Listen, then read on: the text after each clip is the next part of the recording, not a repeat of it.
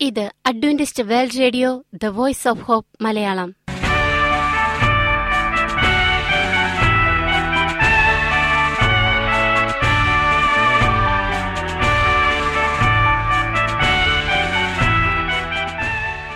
നിലയ്ക്കാത്ത ദൈവസ്നേഹത്തിന്റെ ശബ്ദപ്രപഞ്ചത്തിലേക്ക് ഞങ്ങളുടെ എല്ലാ പ്രിയപ്പെട്ട ശ്രോതാക്കൾക്കും സ്വാഗതം.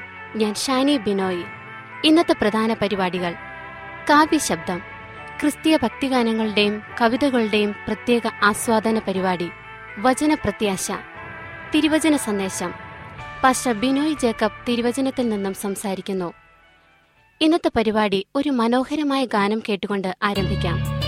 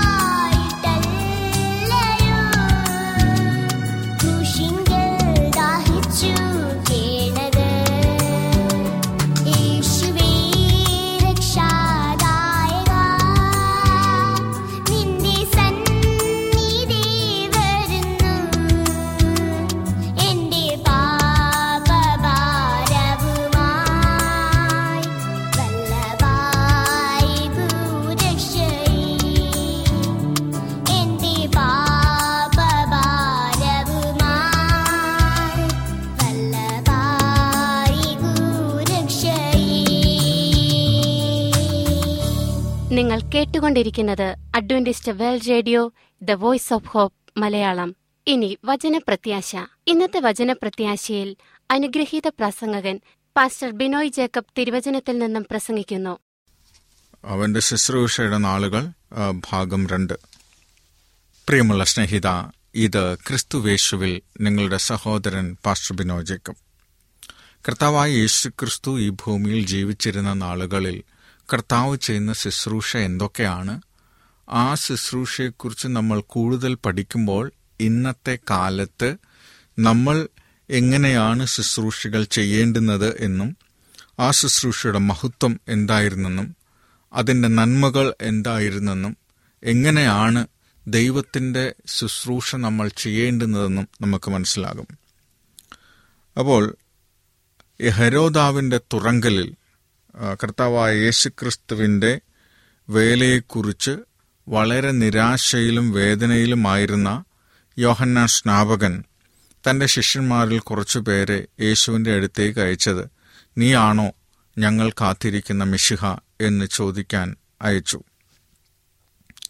യോഹന്നാന്റെ ശിഷ്യന്മാർ ഇതെല്ലാം കാണുകയും കേൾക്കുകയും ഒക്കെ ചെയ്തിട്ടും അവസാനം യേശു അവരെ അടുത്ത് വിളിച്ചു. പറഞ്ഞു. അവർ കണ്ടതും കേട്ടതും പോയി യോഹന്നാനെ അറിയിപ്പിൻ എന്ന് പറഞ്ഞു. എന്നാൽ എങ്കിൽ ഇടറിപ്പോകാത്തവൻ ഭാഗ്യവാൻ എന്നും പറഞ്ഞു. ലൂക്കോസ് ഏഴിന്റെ ഇരുപത്തിമൂന്ന്. അപ്പോൾ കർത്താവായ യേശുക്രിസ്തു ചെയ്ത ശുശ്രൂഷ കണ്ടും കേട്ടും ആ കാര്യങ്ങൾ കണ്ടതും കേട്ടതും സാക്ഷ്യമായി മറ്റുള്ളവരോട് പറയണം എന്നാണ് യേശു പറഞ്ഞത്. മാത്രമല്ല എന്നിൽ ഇടറിപ്പോകരുത്. എന്നിൽ ഇടറിപ്പോകാതെ എന്നിൽ ഉറച്ചു വിശ്വസിക്കുന്നവൻ ഭാഗ്യവാൻ എന്ന് യേശു പറയുകയാണ്. ഇത് കേട്ടപ്പോൾ മിഷിഹയെക്കുറിച്ചുള്ള പ്രവചനം യോഹന്ന സ്നാപകൻ ഓർത്തു. എളിയവരോട് സദ്വർത്തമാനം കോഷിപ്പാൻ യഹോവ എന്നെ അഭിഷേകം ചെയ്തിരിക്കൊണ്ട് യഹോവയായ കർത്താവിന്റെ ആത്മാവ് എന്റെ മേലിരിക്കുന്നു ഹൃദയം തകർന്നവരെ മുറികെട്ടുവാനും തടവുകാർക്ക് വിടുതലും ബദ്ധന്മാർക്ക് സ്വാതന്ത്ര്യവും അറിയിപ്പാനും യഹോവയുടെ പ്രസാദവർഷം നമ്മുടെ ദൈവത്തിന്റെ പ്രതികാര ദിവസം പ്രസിദ്ധമാക്കുവാനും ദുഃഖിതന്മാരെ ഒക്കെയും ആശ്വസിപ്പാനും സിയോനിലെ ദുഃഖിതന്മാർക്ക് വെണ്ണീറിന് പകരം അലങ്കാരമാലയും ദുഃഖത്തിന് പകരം ആനന്ദ തൈലവും വിഷണ്ണ മനസ്സിന് പകരം സ്തുതി എന്ന മേലാടയും കൊടുപ്പാനും അവൻ എന്നെ അയച്ചിരിക്കുന്നു. യശയാവ് അറുപത്തിയൊന്നിന്റെ ഒന്ന് മുതൽ മൂന്ന് വരെയാണ്. എന്തൊക്കെയാണ് കർത്താവായ യേശു ക്രിസ്തു ഈ ഭൂമിയിൽ ചെയ്യാനുള്ള ശുശ്രൂഷകൾ എന്ന് ഈ വാക്യം വ്യക്തമായി പറയുന്നു. ഇതേ ശുശ്രൂഷകളാണ് നമുക്കും ഇന്ന് ലോകത്ത് ചെയ്യാനായിട്ടുള്ളത്. നമുക്ക് നോക്കാം. ഹൃദയം തകർന്നവരെ മുറി കെട്ടുക. അതാണ്. ഇന്ന് ലോകത്തെല്ലാവരും ഹൃദയം തകർന്നവരായിരിക്കുന്നു. സാമ്പത്തികമായ ബുദ്ധിമുട്ടുകൾ പാൻഡമിക് ഉണ്ടാക്കിയ ബുദ്ധിമുട്ടുകൾ ഒറ്റപ്പെടലുകൾ സാമ്പത്തിക മാന്യം എല്ലാവരും ഹൃദയം തകർന്നിരിക്കുന്നു.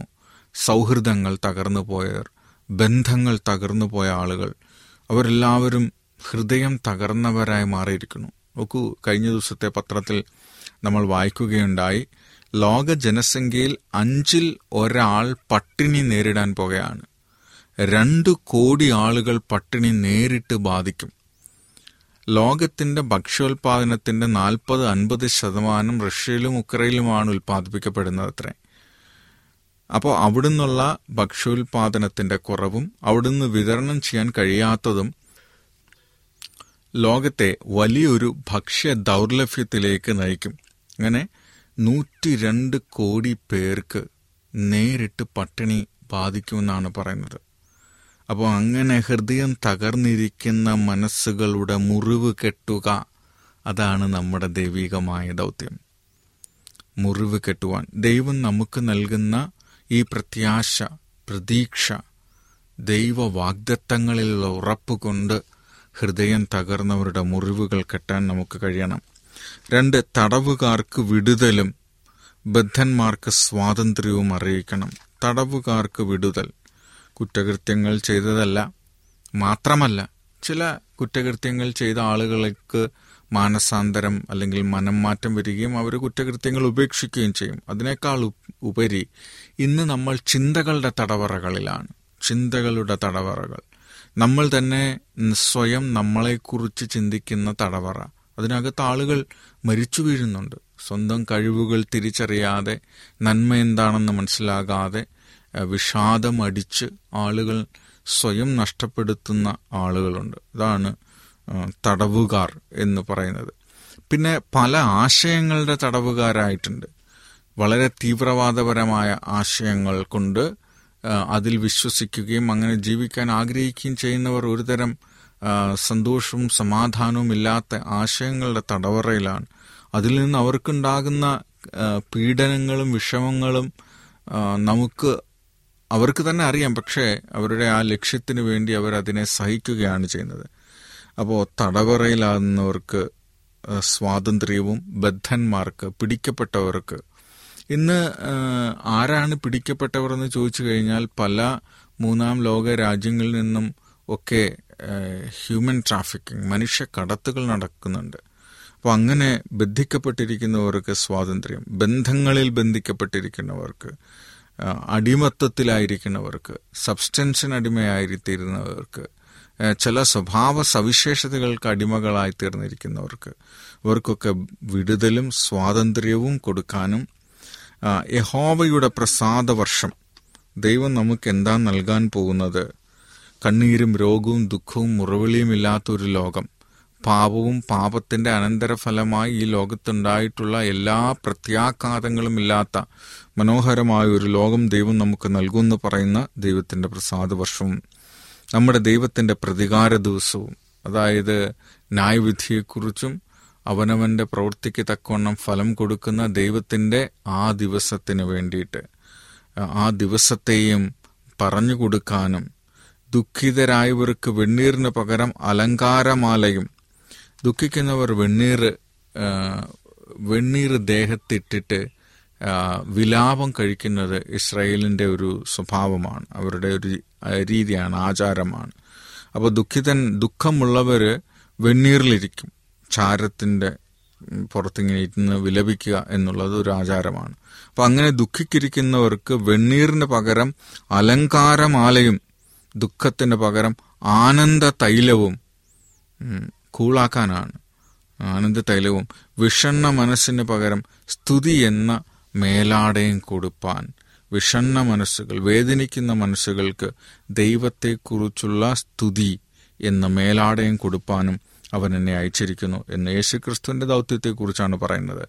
ഇന്നും നമുക്കുള്ള ദൗത്യം അത് തന്നെയാണ്.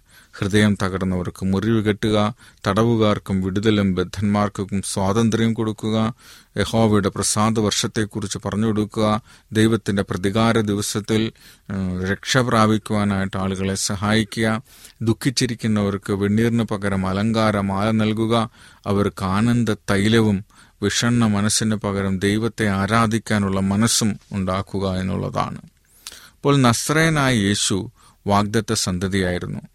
കഷ്ടത അനുഭവിച്ച മനുഷ്യവർഗത്തിന് കാഴ്ചവെച്ച ശുശ്രൂഷയായിരുന്നു അവന്റെ ദിവ്യത്വത്തിന്റെ തെളിവ്. സ്വർഗം വെടിഞ്ഞും താഴ്ച ഭവിച്ചതുമായ നമ്മുടെ അവസ്ഥയിൽ ഇറങ്ങി വന്നത് തന്നെ അവന്റെ മഹത്വത്തെ കാണിക്കുന്നു. ദൈവത്തിന്റെ മഹത്വം അതാണ്.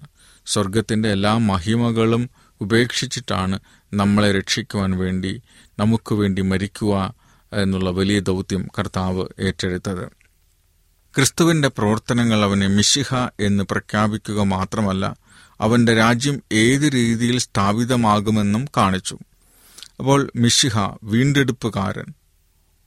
അപ്പോൾ ക്രിസ്തു ചെയ്ത ഈ കാര്യങ്ങൾ കൊണ്ട് യേശു ആണ് നമ്മുടെ വീണ്ടെടുപ്പുകാരൻ എന്ന് പ്രഖ്യാപിക്കുകയും ഒപ്പം ദൈവരാജ്യം യേശു ക്രിസ്തുവിന്റെ രാജ്യം എങ്ങനെയുള്ളതാണ് അത് ഏത് രീതിയിലാണ് സ്ഥാപിതമാകുന്നത് എന്നും കാണിച്ചു കൊടുക്കുക. അപ്പോൾ മരുഭൂമിയിൽ ഏലിയാവിന് ലഭിച്ച അതേ സത്യം യോഹന്നാനും വെളിപ്പെട്ടു. ശക്തിയുള്ള ഒരു കൊടുങ്കാറ്റ് യഹോവയുടെ മുമ്പിൽ പർവതങ്ങളെ കീറി പാറകളെ തകർത്തു. എന്നാൽ കാറ്റിൽ യഹോവ ഇല്ലായിരുന്നു. കാറ്റിന് ശേഷം ഒരു ഭൂകമ്പമുണ്ടായി. ഭൂകമ്പത്തിലും യഹോവ ഇല്ലായിരുന്നു. ഭൂകമ്പത്തിന് ശേഷം ഒരു തീ തീയിലും യഹോവ ഇല്ലായിരുന്നു. ഒന്ന് രാജാക്കന്മാർ പത്തൊമ്പതാം അധ്യായം പതിനൊന്നും പന്ത്രണ്ട് വാക്യങ്ങൾ. തീയുടെ ശേഷം സാവധാനത്തിൽ ഒരു മൃദുസ്വരത്തിൽ ദൈവം പ്രവാചകനോട് സംസാരിച്ചു. നോക്കൂ പലപ്പോഴും ദൈവം എന്ന് പറയുമ്പോൾ ആളുകളുടെ മനസ്സിൽ ഇങ്ങനെ ഒരു ചിന്തയാണ് വരുന്നത്. ചിലപ്പോൾ ചില സിനിമകൾ അല്ലെങ്കിൽ അങ്ങനെയുള്ള കഥാപാത്രങ്ങളൊക്കെ വരുമ്പം ബാക്ക്ഗ്രൗണ്ട് മ്യൂസിക് ഭയങ്കരമായിരിക്കും. ഭയങ്കര പേടിപ്പെടുത്തുന്ന ഞെട്ടിപ്പിക്കുന്ന അങ്ങനെ ദൈവം എന്നൊക്കെ പറഞ്ഞു കഴിഞ്ഞാൽ അങ്ങനെയാണ് ഇറങ്ങി വരേണ്ടുന്നത്. മനുഷ്യന്റെ പ്രതീക്ഷയാണ്. മനുഷ്യൻ അങ്ങനെ ഒരു ചിത്രമാണ് അവരുടെ മുന്നിൽ കിട്ടിയിട്ടുള്ളത്. സീനായി മലയിൽ അങ്ങനെയായിരുന്നു. കർത്താവായ യേശു ക്രിസ്തു ദൈവത്തിന്റെ പത്ത് കൽപ്പനകൾ എഴുതി മോശയ്ക്ക് കൊടുക്കുന്ന സന്ദർഭങ്ങളിൽ ഇടിയും മിന്നലും വലിയ ശബ്ദവും ഒക്കെ ഉണ്ടായി. പക്ഷെ ഇവിടെ ഇന്ന് ദൈവം നമ്മളോട് സംസാരിക്കുന്നത് എങ്ങനെയാണ്? ഒരു വലിയ പ്രശ്നങ്ങൾ കാണിച്ചുകൊണ്ട് വലിയ പ്രകമ്പനം ഉണ്ടാക്കിക്കൊണ്ടല്ല. കർത്താവ് വളരെ ശാന്തമായിട്ടാണ് നമ്മളോട് സംസാരിക്കുന്നത്. കാറ്റുണ്ടായിരുന്നു ഭൂകമ്പമുണ്ടായിരുന്നു. ഈ കാറ്റിലും ഭൂകമ്പത്തിലും കർത്താവ് വന്നില്ല. ഭൂകമ്പത്തിന് ശേഷം ഒരു തീ ഉണ്ടായി ആ തീയിലും യഹോവയില്ലായിരുന്നു ആ തീക്ക് ശേഷം സാവധാനത്തിൽ ഒരു മൃദുസ്വരത്തിൽ ദൈവം പ്രവാചകനോട് സംസാരിച്ചു എന്നാണ് പറയുന്നത്. ഇങ്ങനെയാണ് ദൈവം സംസാരിക്കുക നമ്മളോട് ഈ കാലത്ത്. സിംഹാസനങ്ങളെയും സാമ്രാജ്യങ്ങളെയും തകിടം മറിച്ചുകൊണ്ടും പ്രതാപവും പുറംമോടിയും കൊണ്ടുമല്ല.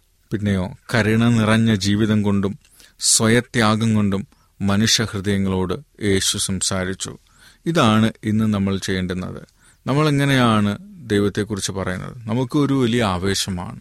കർത്താവ് അങ്ങനെ ചെയ്യും ഇങ്ങനെ ചെയ്യും അല്ലെങ്കിൽ നശിപ്പിക്കും. അങ്ങനെ ഈ ഈ പറഞ്ഞ പോലെ ഒരു ചിത്രമാണ് നമ്മൾ പറഞ്ഞു കൊടുക്കാനായിട്ട് ആഗ്രഹിക്കുന്നത്. പക്ഷേ കർത്താവ് യേശു ക്രിസ്തുവിന്റെ യഥാർത്ഥ ചിത്രം കരുണ നിറഞ്ഞ ജീവിതമാണ്. സ്വയം ത്യജിക്കുന്ന ജീവിതമാണ്. കരുണ നിറഞ്ഞതും സ്വയം ത്യാഗം ചെയ്തുകൊണ്ടുള്ള സ്വഭാവമാണ് മനുഷ്യ ഹൃദയങ്ങളോട് സംസാരിക്കാനായിട്ട് കർത്താവിനെ സഹായിച്ചത്. അതുകൊണ്ട് നമ്മളും കരുണയോടെ കരുണയുള്ള ജീവിതം കൊണ്ടും സ്വയം ത്യാഗം ചെയ്തുകൊണ്ടും നമ്മൾ ദൈവത്തോട് അടുത്ത് ജീവിക്കുമ്പോൾ മറ്റുള്ളവരുടെ നമ്മൾ സംസാരിക്കുമ്പോൾ അവർക്ക് ദൈവത്തിന്റെ വേല എന്താണെന്ന് മനസ്സിലാക്കാൻ സാധിക്കും അനുഗ്രഹം എന്താണെന്ന് നമുക്കും മനസ്സിലാക്കാൻ തക്കണം സഹായിക്കും. പുറമോടിയോട് കൂടിയല്ല സ്വർഗരാജ്യം സ്ഥാപിക്കുന്നത്. അവന്റെ വചനത്തിന്റെ പ്രേരണയാലും അവന്റെ ആത്മാവിന്റെ ആന്തരിക പ്രവർത്തനത്താലും ജീവന് ആധാരമായവനുമായിട്ടുള്ള ആത്മാവിന്റെ കൂടി കൂട്ടായ്മയിലുമാണ് അത് സ്ഥാപിതമാകുന്നത്. യേശുവിന്റെ സ്വഭാവത്തോട് താതാത്മ്യം പ്രാപിക്കുമ്പോഴാണ് അതിന്റെ ശക്തി ലഭിക്കുന്നത്. എന്താണ് നമ്മൾ ഈ ആശയത്തിൽ കേട്ടത്? പുറം സ്വർഗരാജ്യം എന്ന് വെച്ചാൽ അതൊരു പുറമോടിയല്ല. അത് വചനത്തിന്റെ പ്രേരണയാലും ആത്മാവിന്റെ ആന്തരിക പ്രവർത്തനത്തിനാലും നടക്കേണ്ടുന്നതാണ്. ജീവന് ആധാരമായവനുമായുള്ള ആത്മാവിന്റെ കൂട്ടായ്മ അതാണ് ദൈവം നമ്മൾ പ്രതീക്ഷിക്കുന്നത്. ജീവന്റെ കാരണക്കാരനായ ദൈവവുമായിട്ട് ഒന്നിച്ച് മനുഷ്യരെ രക്ഷിക്കുവാനുള്ള ദൗത്യത്തിന്റെ പങ്കാളികളായി തീരുന്നതിനെക്കുറിച്ചാണ് അവിടെ പറയുന്നത്.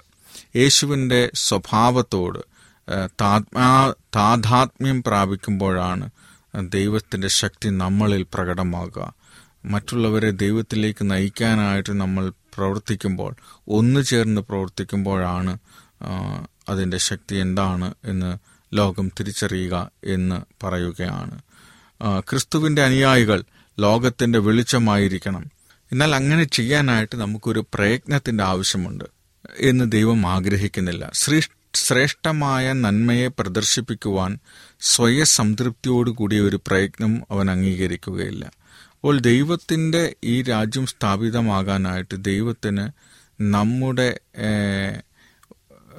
പ്രയത്നത്തിന്റെ ആവശ്യമില്ല. ദൈവത്തിന് അത് പ്രവർത്തിക്കാൻ കഴിയും. നമ്മൾ അവന്റെ ശക്തിയിൽ വിശ്വസിച്ചാൽ മാത്രമാണ്.